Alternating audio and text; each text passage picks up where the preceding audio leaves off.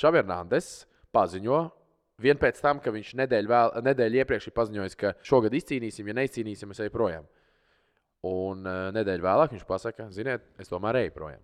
Man likās, baigi emocionāls lēmums. Jā, bet uh, spekulē, ka esat bijuši beigās emocijas arī ģērbtuvēs. Kancelu, Levandovskis esat raudājuši. Protams, protams, skaļākais, tāpēc es arī gribēju uztaisīt šo pārēju, ir Jurgens Klops. Es domāju, ka tur 100% sēž viss. Uh, Alonso, nu, es neticu, ka viņš noraidīs šo iespēju.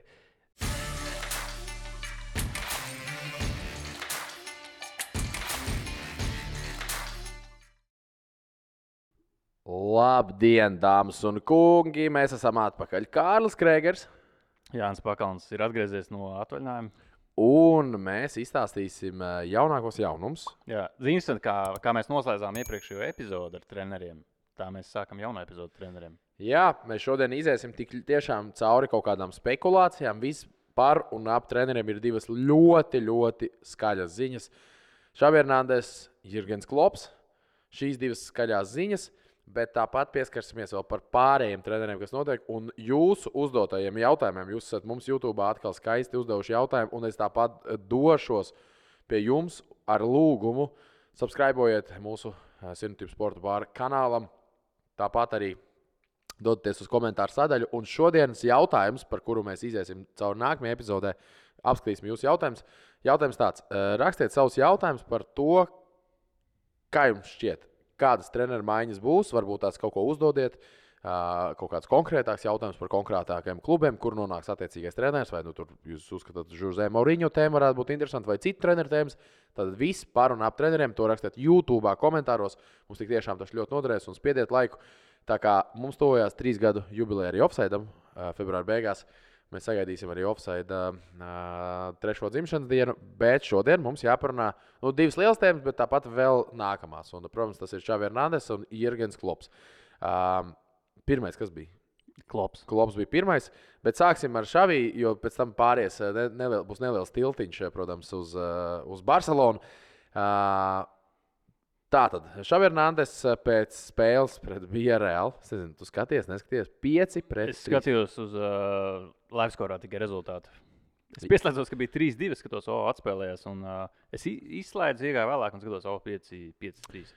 Jā, uh, 5-3. Un kas ir interesanti, uh, ja spēle būtu beigusies 4-3, beigās Jose Luis Morales iesita vārds, panāca 5-3. Bet, ja spēle būtu beigusies 4-3, Pirmajā aplī abas komandas spēlēja 4-3, uzvarēja Barcelona. Un šoreiz varēja reāli uzvarēt. Tieši tāds rezultāts. Jā. Bet rezultāts ne tikai viens, bet spēles ritējums viens. Jo 2-0 šajā mačā vardībā aizvirzījās uh, uh, reāli. Barcelona panāca jau 2-0, pēc tam panāca 3-2. Un tad bija reāli atspēlējās, panāca 3-3 un 4-3. Otrā mačā bija tas pats, tikai otrādi. Tur Barcelona panāca 2-0 un bija reāli atspēlējās un beigās zaudēja. Tā kā, tā kā futbols skriptots. Jā, gandrīz. Skriptots 15 vārti div, divos dueļos, viesos izbraukumā. Bet pēc šīs spēles Šavernandes paziņo, vien pēc tam, ka viņš nedēļu, vēl, nedēļu iepriekš ir paziņojis, ka uh, titulu mēs šodien iz, uh, iz, šogad izcīnīsim, ja neizcīnīsim, es eju projām. Un uh, nedēļu vēlāk viņš pasaka, ziniet, es tomēr eju projām. Un uh, man likās, baigi emocionāls lēmums. Ļoti sasteigts, varbūt jau turklāt ir vēl nav februāris, bet viņš jau paziņoja, es domāju, vēl ir tik daudz ko spēlēt. Ir Champions League, ir labi, Spānijas kausas beidzās, Superkausas beidzās. Nu, La Ligā, nu, nu, La Ligā skaidrs, ka situācija sarežģīta, bet nu, teorētiski vēl sezona ir priekšā, vēl daudz maču ir aizvadīts. Pussezona vēl priekšā. Jā, ir El Clasico vēl priekšā un tā tālāk. Es negaidīju šo paziņojumu, ja godīgi. Es saprotu, ka viņš pats beigās izteicās, ka šis paziņojums jau tika paziņots komandas iekšienē. Tieši vadības ziņā jau Jā. pirms mača. Šis pēdējais rezultāts nekādā gadījumā to neietekmēja. Bet spekulē, ka esat bijuši beigās emocijas arī ģērbtuvēs. Kancelu, Levandovskis esat raudājuši. Uh, emocijas ir bijušas Pedrī. Tur jau ir pateicis, ka uh, es tevi atcerēšos līdz uh, savai pēdējai alpa, alpai šajā dzīvē. Uh, Titāniks ģērbtuvē tādu. Jā, nu, principā Čavī nākotnes Barcelona paziņoja, ka viņš vēlas atgriezt to to futbolu, ko demonstrēja Barcelonas savulaik, to visu to DNS. Un, uh, kaut kādā ziņā viņam tas sanāca, un man liekas, kaut kāds uzlabojums bija komandai noteikti no iepriekšējiem uh, treneriem. Un, uh, runā, ka tiešām daudz arī spēlētāji tieši šī trenera dēļ arī pārcēlās uz Barcelonu. Jā, absolūti. Uh, tā kā, nu, tās emocijas tur bija diezgan karstas. Jā. Tu pareizi pasaki par La Ligu. La Ligā Barcelonai tagad nākamās spēles, labi, neviena spēle nav viegla. Ar to pierādīja reāla, kas spēlē diezgan briesmīgi, bet uh, zaudējums ir spēle 17. martā pret Atletico Madridu. Pēc tam ir jāspēlē pret Real Madrid aprīlī. Tad vēl tikšanās pret Žironu. Viss otrais aplis ir priekšā. Varbūt, ja par čempionu titulu cīnīties ir grūti, bet paskatieties, cik Real Madrid arī ir izlīduši. Arī Žironas nu, brīdī kaut kur viņi punktu zaudēs. Es nesaku, ka viņi zaudēs un kritīs lejā un izskatīs ārā no četrnieka. Absolūti nedomāju, ka tā tas notiks. Bet tomēr, tomēr skatoties, šobrīd bija pilnīgi viss iespējas pabeigt sezonu uz. Nu, teiksim, savās rokās viss vēl ir. Nav tā, ka savstarpējās spēles jau ir zaudētas pret tiešiem konkurentiem un viss. Tāpēc šeit daudz bieži vien saka, oh, kā Jānis patīk, nezinu, tur nomētāt ar sūdiem Barcelonu. Tagad es iedošu Uh, pro Barcelonas uh, teiksim, tādu neizpratni par šo. Kāpēc? Pirmkārt, Šavienānas pagājušā sezonā Spānijas futbola čempionātā viņš izcīna uzvaru. Un izcīna uzvaru ar fantastisku aizsardzību, uh, cipariski. Un pagājušajā sezonā sākās viena lieta, ko es vairāk kārtās arī podkāstā teicu. Viņš tik daudz rotē to aizsardzību, un es izteicu arī uh, iepriekšējā podkāstā, ka es nesaprotu, kāpēc tik daudz tiek rotēti šie spēlētāji. Labi, cik es saprotu, Krist... pagājušā sezonā tas strādāja. Pagājušā sezonā tas nostrādāja. Uh, labi, ok, cik es saprotu, Kristensens pret uh, Vija Reāli bija bijis savainojis, Pauku Barsī nāca laukumā. Uh, līdz ar to tāpēc tā maija notikusi. Bet, nu, kaut kur varbūt viņš to savu dzīvi bišķiņu pats sarežģīja. Bet kopumā skatoties, nu, viņš pagājušajā sezonā izcīnīja uzvaru Spānijas čempionātā un Real Madrid komandā. Piemēram, Karlons Čalotī pagājušajā gadā neizcīnīja. Arī tur, protams, uzreiz ir runas par atlaišanu tā tālāk. Nu, bija liels runas. Bija liels runas. Reāli tika meklēts jau jauns treneris. Jā, jo karaļa kausā viņi palika. Tas, principā, bija vienīgais, tas, ka viņi uzvarēja karaļa kausu. Manuprāt, tas bija vienīgais, pie kā pieķērās, pie kuras virves un uh, Karlona palika. Bet bija tāds miers. Nebija tā, ka. Es, es klausījos tādu interesantu podkāstu, tāds uh, Spānijas futbola podkāsts, viens no retajiem angļu podkāstiem par Spānijas futbolu. Tur viens teica, ja skaties uz abām komandām, nezinu, kāda tev sajūta.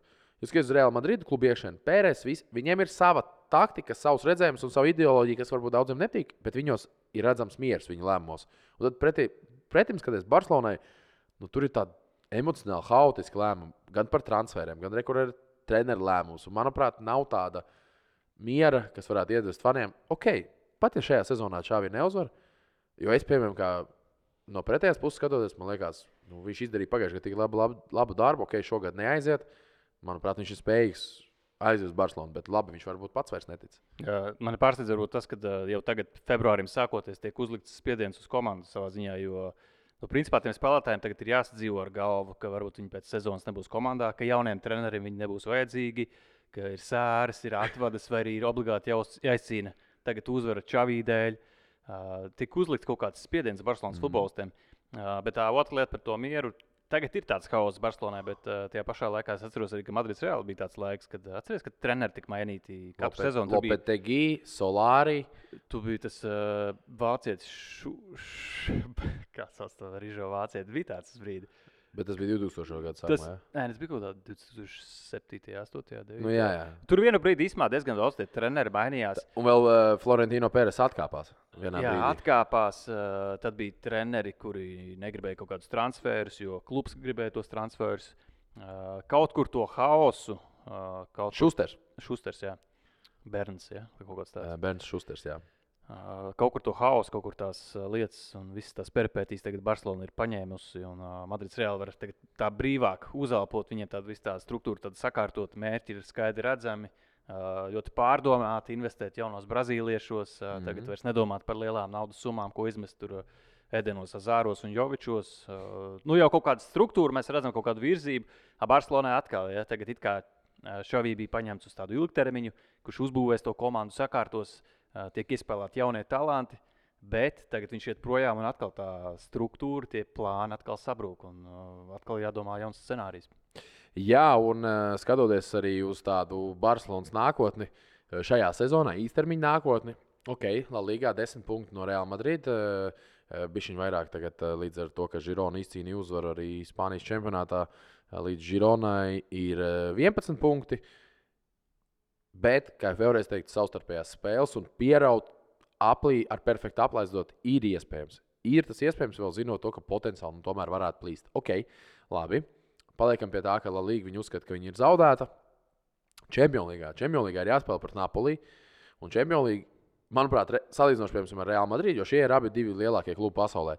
Salīdzinoši ar Real Madrid, pat ja viņiem aiziet uh, pa pieskaru, nezinu, pret kādu trešās līgas klubu. Uh, Karaļkaus, La Ligā viņi zaudē. Viņi katru gadu vienmēr tādu, oh, mums ir Čempionīga. Mēs varam izcīnīt Čempionīgu. Barcelonai ir Čempionīga. Un, ar, manuprāt, ar šādu atklātu lēmumu publiski. Ot, kā tu teici, viņš iedod paniku spēlētājiem, jo ai, tā, tā treneris iet projām, viņš netic vairs sev, netic mums. Nezinu, vis, vis kaut kā liekas, ka uzreiz viss ir vēl lielāks bardaks nekā Jā, bija. tieši tā. Tas, tas īstenībā man, man šķiet, ka sarežģīja situāciju. Un uzliek lieku spiedienu, piemēram, nu, iedomājieties, Barcelona aizspēlēs līdz nezinu, pusfinālam, finālam, čempionīgā un tāds. Blin, nu, jā, jā, jāizcīna tā čempionīga. Nu, kad, kad ir tā, ka treneris paziņo, ka viņš ies projām pēc sezonas un viņš tiešām kaut ko izcīna? Nu, tas tāds ļoti, ļoti reti gadījumi. Tāpēc šis man tiešām pārsteidz. Es neuzskatu, ka viņš ir tik slikts, lai iet projām. Bet, starp citu, jaunais potenciālais treneris pēc visādiem bookmakeriem ir Mauriņš. Jā, bet, Tas ir interesanti. Bet es papētīju pirms šīs spēles, kas liekas šitos bookmakers, un lielākā daļa īstenībā angļu buki ir izlikuši. Un vienkārši angļu buki, manuprāt, neorientējās. Tāpēc, ka es redzēju, 8. vietā daudzās, daudzās bookmakeru prognozēs, ka varētu būt Garets Saudgaits. Tas vienkārši gārdi. Astotajā vietā? Jā, Nē, nu labi, tur, ir, tur vienmēr būs kaut kādi randomi. Bet, gardi, gardi smējos. Bet, Bet, bet tās pirmās pozīcijas īstenībā ir diezgan, jāsaka, bijušas precīzas vadošajiem klubiem. Un, es domāju, ka viņš noteikti figurēs starp top 3. Nu- viņš ir pieejams, viņš, viņam ir Barcelonas. Mēs varam teikt, it- kā DNS, bet tajā pašā laikā viņam galīgi nav Barcelonas. DNS. Barcelonā viņš bija tūks. Jā, Ja Nē, nu, viņš tā kā atcerās. sistēmā tur bija, vai ne? Tu teici, tūks un tā tālāk, ka kaut ko vēl tur padarīja. Bet, uh, bet viņiem nav tas Nu, bet viņš ir Lamasijas, tas uh, Nu, viņš ir sasaistīts ar Real Madrid vienību. Nu, es domāju, es personīgi neredzu nekādu veidu. Lai gan savulaik viņš no Londonas Nu, Chelsea uz Tottenham Tottenham United. aizgāja. United, tāpēc, uh, nu, nu, kas kas kā viņš tur dirsās Chelsea laikos. Jā, Jā, ir- Ferguson, United. Jā, Inter ir bijis, viņš ir bijis Romā tagad. Jā. Romā, jā. Izstāsta, ka viņam tās robežas īsti nav un Barcelona varētu būt viņa nākamā pieturvieta. Es no, tāda, laikam, no tādas intereses un īstenībā tas visai līgai pat nāktu par labu. Jo vajag atkal tos, tās, tos skaļumus, bišķīt, vai ne? Mēs runājām, Tas, nav Messi, tas nav- būtu interesanti. Tas tiešām būtu interesanti. Es tikai, es tikai neticu, ka Barcelonai vispār tāda stila treneris interesē. Jo tomēr Moriņu ir tāds uh, aizsardzības tips uh, treneris. Uh, kā viņš izteicās, viņš vismazāk uh, taktiski ir strādājis uh, ar um, Real Madrid. Un tas arī bija viņa uzbrukošākais futbolists. Viņš uh, rekordu 100 punktu sezonā, rekordu daudz sasit, šeit kaut kāds 120 golu. Bet viņš vismazāk taktiski strādāja. Kāpēc? Tāpēc, ka tur sasit tos golus. Tur, tajā laikā tur Dimarija, Ronaldo un vispārējie. Viņi principā šos golus sita. Viņam tur nebija. Bet tā kā viņam nav tā. Tie supertalanti, tad viņš no taktikas vairāk izvēlējās aizsardzības tipu futbolu. Nu, un, vai Barcelona tādu grib? Es domāju, ka nē. Vēl par kandidātiem. Es šobrīd es izrakstīju kandidātus, kas man liekas, ka ir visreālākie. Un eh, šeit mēs arī uztaisīsim to tiltu. Protams, ka viens no pirmajiem, kas izskan, ir Mičels Sančes, kurš eh, 100 km attālumā šobrīd jau no Barcelonas dzīvo. Tas ir šī brīža uh, Žironas komandas galvenais treneris. Par viņu jau tiek runāts. Un eh, nesen arī Pepa Guardiola brālis, kurš ir Žironas valdes loceklis, izteicās, ka, eh, ja viņu gribēs kāds lielais klubs, viņu palaidīs. Nav vispār problēmas. Uh, tad uh, Bet baigi riskants šāviens, jo man uzreiz nāk atmiņā visādi gadījumi. Atcerieties, Brighton ar Potteru. Vienkārši fantastika. Tur atkal visi lielie klubi grib Chelsea paņemt. Nu, nekas nesnāk. Uh, tas bijušais Wolverhamptonas uh, Nunu.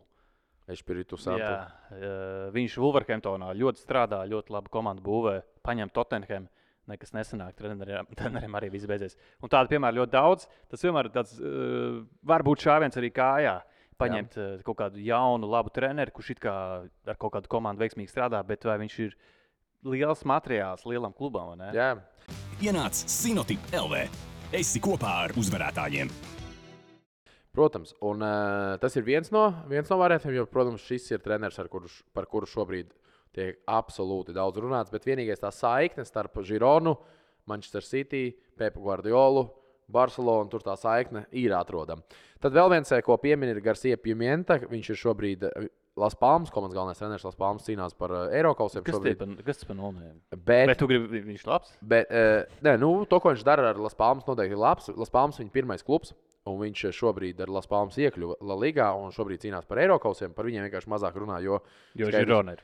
jo ir Žirona. Bet, bet uh, ir viens, bet viņš ir Barcelonas bijušais treneris. Viņš trenēja Barcelonas uh, dublēru komandu, viņš Barcelonas jauniešu komandas trenēja. Un viņš pats ir Barcelonas akadēmijas eh, futbolists un spēlēja arī nu, līdz pirmajai komandai. Viņš tur aizspēlēja, bet eh, nede, nedebitēja eh, nopietnā līmenī. Bet ir gadiem, gadiem, gadiem pavadījis Barcelonā. Un, pirmā pieturvieta viņam kā trenerim ir Barcelona. Bet, šobrīd viņš nonāca līdz Palmas. Par viņu runā kā par potenciālu arī iespējamību. Tad vēl tiek pieminēts šī brīža Barcelonas dublēra treneris. Tas ir Barcelonas atletika treneris, jeb Rafa Markes, bijušais Barcelonas pusargs. Uh, pusargs viņš bija pareizi. Rafa Markes. Uh, Ah, nē, viņš bija aizsargs. Aizsargs. Centra aizsargs. Centra aizsargs, jā, Ar Meksikāns. Pujolu kopā. Jā, Rafa Markes tiek uh, pieminēts. Uh, viņš šobrīd trenē Barcelonas dublieros. Bet vat atkal stāsts, vai Barcelona būs tas klubs, kurš paņems, uh, iedos tādu iespēju tādam dublieram. Piemēram, Real Madrid, uh, Rauls Gonzales jau gaida, es nezinu, cik gadus, Jā, jā, ka jā. viņam iedos iespēju. Viņš kā turpina, kas tīri trenē, tā turpina. Un, protams, protams, skaļākais, tāpēc es arī gribēju uztaisīt šo pārēju, ir Jurgens Klops.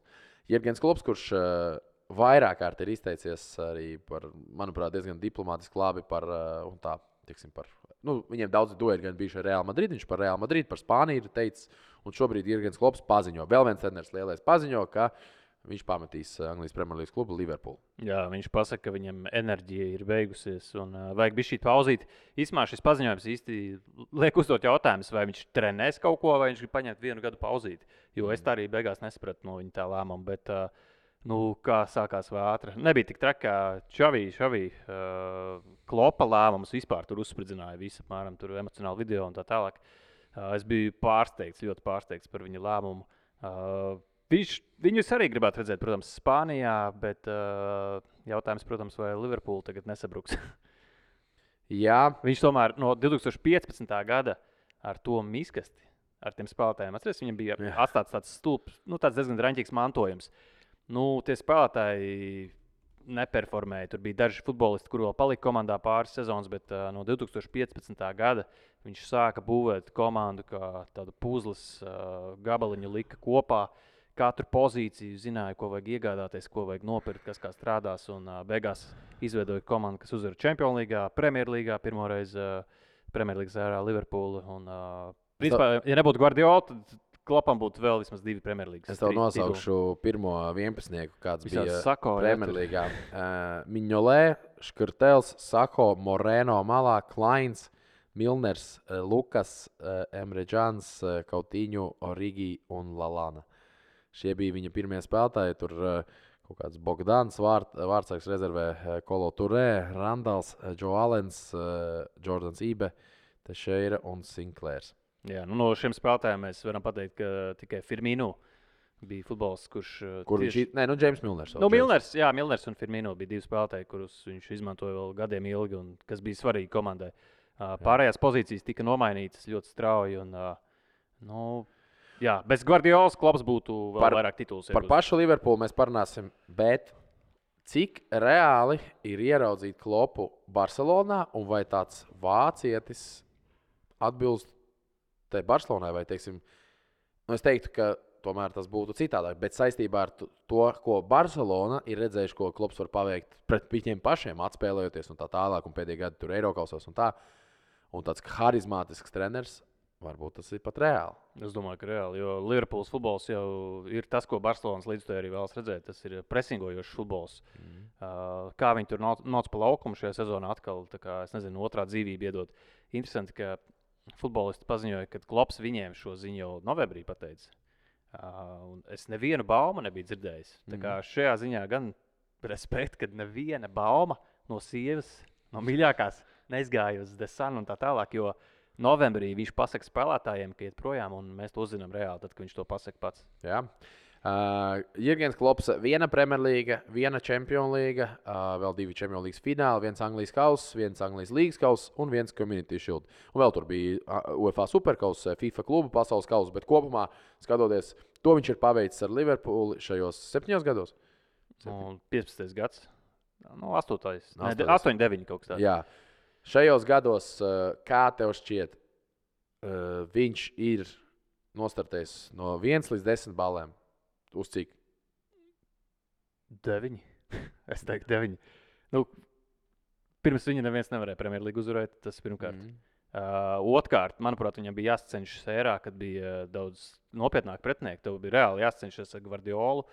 Un, uh, labi, ja tu tiec galā ar Gvardiolu, tur vēl nāk kaut kāds, varbūt uh, Chelsea, varbūt Tottenham, uh, Arsenal, ja, tur, uh, nezinu, Leicester. Uh, tev visu laiku ir tā spriedzes, tu varbūt tiec galā ar vienu pretinieku, bet tev nāk jau pārējais. Un, uh, tā bija tāda izdzīvošanas skola, es teiktu, kaut kāds deviņi. Jā. Man šķiet, ka es ieliku kaut 7,5, 8 kop, kopumā par visiem tiem gadiem. Bet es ieliktu zemāku, zemāku uh, atzīmi ne tikai finālos, arī līgas savstarpējās spēlēs par City un, un finālos. Um, jo tomēr zaudēt divu Champions League finālu, zaudēts Eiropas Līnijas fināls. fināls, jā. Tāpat arī atceramies pret City tajās sezonās, kur viens punkts. Tur arī tika zaudēta tā līga, jo tur tās komandas gāja vienkārši punkts punktā. Mm, mhm. Un es tādos finālos ieliku tādu sliktāku atzīmi, pavisam noteikti. Bet kopumā, protams, skatoties, manuprāt, pats svarīgākais pat nevis Champions League, bet tā Premjerlīga. Tā pirmā Premjerlīga tika salauzta līdzīgi. Es teiktu, ja piemēram Manchester United vai Tottenham vai Arsenāls beidzot atkal uzvarētu Premjerlīgu, tas salauztu viņiem tā mentalitāti, ka tas ir iespējams. Un salaužot to mentalitāti, kas iespējams, es ļoti gaidu, kad Spānijā kāds izdarīs, beidzot, bez tā trio, bez Atletico, bez Real Madrid, bez Barcelonas, kāds no atkal salauzīs, jo 2004. gadā jau 20 gadi būs pagājuši. Valencija. Kad pēdējā, Valencija bija jā. pēdējā, pirms tam Deportivo Coruņa, un tad jau uz 90. gados tur jāskatās. Tā kā Jāgaida, kad kāds beidzot, beidzot, beidzot salauzīs to. Uh, bet eh, runājot par Liverpoolu, šobrīd ir viens perfekts kandidāts. Nu, es domāju, ka tur 100% sēž viss. Uh, Alonso, nu, es neticu, ka viņš noraidīs šo iespēju. Es redzēju video intervijas pirms pāris gadiem, kur viņš saka, ka, viņa, ka viņš grib trenēt Liverpoolu. Nu, viņš spēlēs dažādās komandās, bet viņš to savu karjeras klubu uzskata tomēr Liverpoolu. Uh, Mhm. lai gan viņš tur arī Madrids reāli aizvadīja pat vairāk spēles, nedaudz uh, izcīnīja arī, arī titulus labus. Bet uh, tā loma, kas bija reāla un Liverpoolē, tomēr bija atšķirīga. Liverpoolē viņu nebija tik daudz labi spēlētāji, un viņš bija viens no līderiem. Savukārt Madrids reāli laikā viņi jau bija labi spēlētāji, un viņš nebija līderis. Ne? Uh, tā, kā, tā viņa komanda bija Liverpoola, un es domāju, ka viņš ies uz Liverpoolu. Un arī esošā situācija Real Madrid, viņš apzinās, ka, lai viņš kļūtu par Real Madrid treneri, vilciens, Liverpools vilciens var aizbraukt, un lai viņš kļūtu par Real Madrid treneri, kas ir, kam ir jānotiek, ir jānotiek tas, ka Karlo Ančelotī tiek atlaists, jo viņš ir parakstījis jaunu līgumu. Un Viņš šobrīd, negaidīs. šobrīd ir divi zaudējumi, pat tur 30 spēlēm visā sezonā. Tas ir pret Atletico Madrid. Tāpēc uh, skaidrs gaidīt kaut kādas tur uz kaut kādām cerībām. Un uh, vēl ir, vēl ir uh, iespējas, ka tur nesakrīt zvaigznes. Uh, uh, vēl tiek izteikts, ka Šavies Lonso ir pats, pats, pats uh, galvenais favorīts. Bet skaidrs, ka tas, ko viņš šobrīd dara ar Leverkusenas Bayern, uh, viņam ir līdz sezonas beigām jāizved. Viņš nedrīkst teiksim, domāt, ka es jau esmu iekāpis potenciāli tur.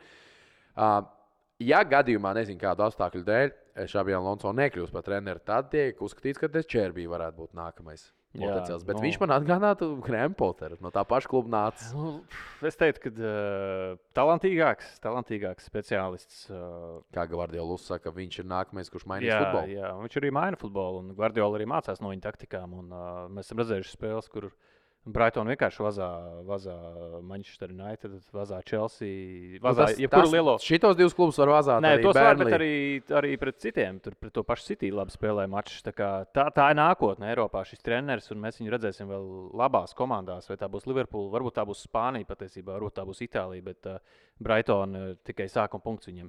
Bet viņš laikam otrajā vietā, jā, tu teici. Jā.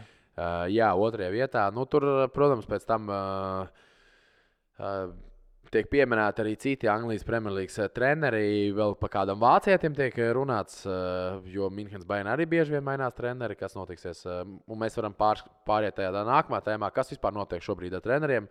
Jāatcerās, ka ir viens treneris, kuru varētu uzskatīt par visjocīgāko, vienu no laiku, visu laiku labākajiem treneriem pasaulē. ka Zidāns. Es zidā, ne, par Zidānu, jā, jo es nevaru salīdzināt. Neviens, manuprāt, treneris vairs tāds nav. Kurš ir atnācis, izcīnījis trīs, nu labi, neviens to, ko viņš ir izdarījis. Tiešām neviens nav izdarījis, bet kaut ko pat līdzīgu. Atnāca, kaut ko izcīnīja, aizgāja. Tāda treneris, manuprāt, pasaules futbolā. Viņš Man... vienkārši iečiloja. Ne, Viņš tāds. iečiloja trīs Champions League, La Liga, kaut ko. Viņš vēl turpat FIFA klubu pasaules kausa un tā tālāk. Un... A, tā. Uh, pēc tam Real Madrid netika galā ar Lopetegiju, Solāri. Viņš vēlreiz atnāca, atkal izcīnīja un atkal aizgāja. Zidāns, manuprāt, es redzu Zidānu divos faktoros. Viens faktors ir Real Madrid, uh, proti, galamērķos. Uh, viens Real, Real Madrid galamērķis izlase. Ja. un Francijas izlase. Kaut kā man liekas, ka Zidāns ir tāda leģenda, ka viņam pat ar citu negribas tur ņemt. Jā, jā, es domāju, viņš ļoti prasīgs un viņš zina, ko viņš grib. Viņam piedāvājumi noteikti bijuši jau simts. Parīze bija. Uh, noteikti no. Saudārābijas bija. Uh, varbūt no Anglijas grūti pateikt, jo viņam angļu valoda ļoti drāmīga un uh, saprot, viņš labi nerunā un tā varētu būt Mm. mm. problēma. Bet uh, nu, pat viņš esot noraidījis Alžīrijas izlases trenēšanu. Nē, nu, viņam ir Alžīrijas saknes. jā, Jā, jā, protams. Uh, varbūt viņam būtu motivācija, bet viņš no, noraidīs šo piedāvājumu. Materācija ļoti labi zina, cik ir Alžīras saknes dziļas. Jā, diezgan tādas jaudīgas. Kas ir iedzer, ne? Jā, bet uh, Zidāns ir viens no tiem, par kuriem jau gadiem mēs varam runāt. Starp citu, nu, cik jau, jau, ir, jau ir trīs gadi, kopš viņš vairs netrenē. Četri. Nu, varētu būt trīs Pēd- noteikti. Pēdējo reizi viņš trenēja 2021. gadā. Jā, nu, trīs gadi. Trīs gadi, kopš viņš vairs nav Real Madrid treneris. Uh, šobrīd, uh, es domāju, Francijas Ilsē arī būs uh, Pārmaiņas. pārmaiņas. Nu, pēc, jo šis ir pēdējais turnīrs Dešānam. Dešānam. Jā, līdz ar liekas, to. viņš to arī pateica. Līdz ar to viņš varētu gaidīt Francijas izlasi. Kas vēl mums no treneriem? Sapratu par Jurgenu Klopu runājot. Vācijas izlase. Jā, par to arī baumots, par Vācijas izlasi. Jo varbūt viņš grib to sapni piepildīt. Viņš ir bijis Vācijā, Dortmundē, viņš ir bijis Mainzā, savā bērnības komandā. Un, ja zini, nu, tu, tu vari grozīties, cik gribi. Bet, ja tu esi izlases treneris, nu, par tevi visa valsts runā. Nu, tā, tu ies reāli vēsturē. Jā, par tevi ir, protams, ka par tevi runā arī, ja tu esi Liverpools treneris, vācietis. Bet, ja tu esi Vācijas nacionālās izlases treneris, nu, par tevi visi runā. Nu, tā ir top, top. Tas ir pats, pats augstākais plauktiņš. Viņš tajā brīdī varēs bāzt pirkstus sev caurumos nošņāt. Kurš to darīja? Johims Lēns. Tā, lēs, kur viņš ir. Viņš kaut kādā tvaikielā. Es vispār nezinu, pastīšos, kas notiek ar Johimu Lēnu. Es domāju, ka viņš ir sašņorāts par kaut kādu perversiju un uzmākušanos. Varbūt. Johims Lēvs. Pirmās bildes, kas izmetās, kur Johims Lēvs otrs. Man ļoti žēl viņa mazbērnus, kuru meklēs, kas bija tēvots. Jā, nē, nē, viņš vispār neko citu nav, vairs nav trenējis. eh, Kopš Vācijas izlases šobrīd Normāli, jā. Bet uh, vēl par Vāciju Tuhels. Ja? Viņš tagad ir baigts treneris, bet viņš, uh, viņš baigi interesanti uzdevās intervijās. Viņš uh, nebaidās kritizēt to, ka uh, viņš, piemēram, nu, pat pēdējā intervijā pateica, ka Anglijā viņam bija vieglāk trenēt, jo Vācijā viss skatās uz pirkstiem. Visu laiku kritizē par katru sīkumu. Viņu, viņa komandu, viņa spēlētājs. Viņš teica, ka baigais spiediens. Un uh, tagad pēdējais viņš arī paflirtē ar Spāniju. Viņš, viņam bija kaut kāds izteikums. Jā, jā, viņš teica par to, ka viņam patīk Jā. Spānijas futbols, un tur noteikti ir interesanti. Jā, un viņš atkal skatās uz Angliju, uz Spāniju, mat to visu. Ja?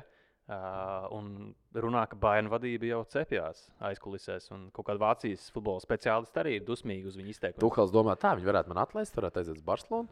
Viņš jau mēģina jau sev taciņiem. Jā, jā. Uh, Kas vēl? Uh, Nu, mēs par Morīņu runājam. Viņš ir brīvs, uh, viņa nākotnē. Es domāju, nu, viņam ir viens milzīgs līgums Saudārābijā pieejams. Viņam jau bija, viņš teica, ka viņš atteicās. Kas, kas vēl? Jo tomēr viņš sev pierādīja, viņš arī Romai atnes titulu.